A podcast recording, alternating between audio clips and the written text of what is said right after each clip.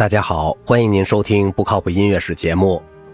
今天分享一下拉赫玛尼诺夫创作的 C 小调第二钢琴协奏曲作品第十八号。您现在听到的呢，就是这部作品的第一乐章。俄罗斯作曲家和钢琴家谢尔盖·拉赫玛尼诺夫出生于1873年，他是贵族家庭的儿子。然而，他父亲的轻率投资却导致了家庭命运的变化。不断增加的债务导致了一个又一个庄园的出售。随后，他们一家又搬到了圣彼得堡的一套公寓里。就是在圣彼得堡，拉赫玛尼诺夫九岁时就获得了奖学金，进入了音乐学院。随后，拉赫玛尼诺夫的父母分居，再加上他有一些科目考试失利，拉赫玛尼诺夫因此转到莫斯科音乐学院，接受尼古拉兹维列夫的严格指导。随着时间的推移，他在莫斯科取得了相当大的成功，无论是作为演奏家还是作曲家，尽管后者似乎更为重要一些。一九一七年的共产主义革命带来了许多变化，虽然一些音乐家留在了俄罗斯，但其他人选择暂时或永久的流亡。拉赫玛尼诺夫选择了后者，他发现自己不得不依靠自己的钢琴天赋来养活自己和家人。与此同时，他将继续担任指挥。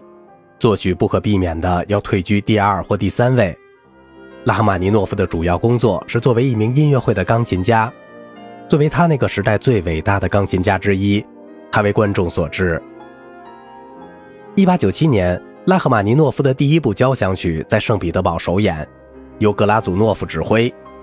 据他妻子后来的描述，格拉祖诺夫当时喝醉了，这部作品演奏得很糟糕，受到了充满敌意的批评。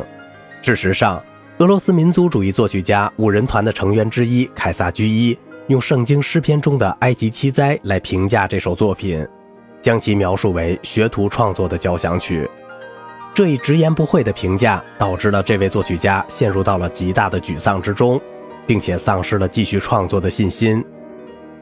C 小调钢琴协奏曲写于1900年和1901年，是献给尼古拉达尔医生的，在他的指导下。拉赫玛尼诺夫接受了一系列精神治疗，恢复了他的创作冲动。这部作品后来被证明是最受欢迎的浪漫主义钢琴协奏曲之一。第二和第三乐章完成于1900年夏天，第一乐章完成于次年。1901年的11月，在拉赫玛尼诺夫的堂兄亚历山大·齐罗蒂的指挥下，这部作品在莫斯科演出。拉赫玛尼诺夫担任独奏家，受到了极大的欢迎。这部作品确立了他在保留剧目中的地位，许多人模仿拉赫玛尼诺夫的 C 小调钢琴协奏曲进行创作，这些令人遗憾的庸俗模仿没有原作的创新灵感。协奏曲的第一乐章以八个戏剧性的钢琴和弦开场，随后是弦乐的第一个主题，伴随着钢琴的爬音，第二个主题由独奏家演奏，由中提琴上的一个乐句引入。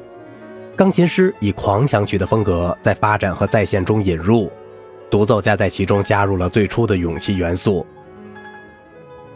在慢乐章中，管弦乐从 C 小调缓慢地移动到 E 大调的远关系调，独奏家以特有的音型进入。主要的主题是由长笛和单簧管引入的，然后由独奏家开始。乐章的中心部分速度较快，暗示出一种谐谑曲的情绪。从而形成一段强有力的华彩乐章，几乎没有任何停顿，管弦乐队就开始了最后的乐章。一个进一步的华彩乐段引出了第一个主题，第二个主题由双簧管和中提琴宣布，两个主题都被独奏者狂热的处理。第二个主题形成了一个浪漫的对比，节奏比第一个主题更有活力。我尽量把这三个乐章以独立的单集发布到平台上，您可以慢慢的欣赏。好了，今天的节目就到这里了，我是赵静荣，感谢您的耐心陪伴。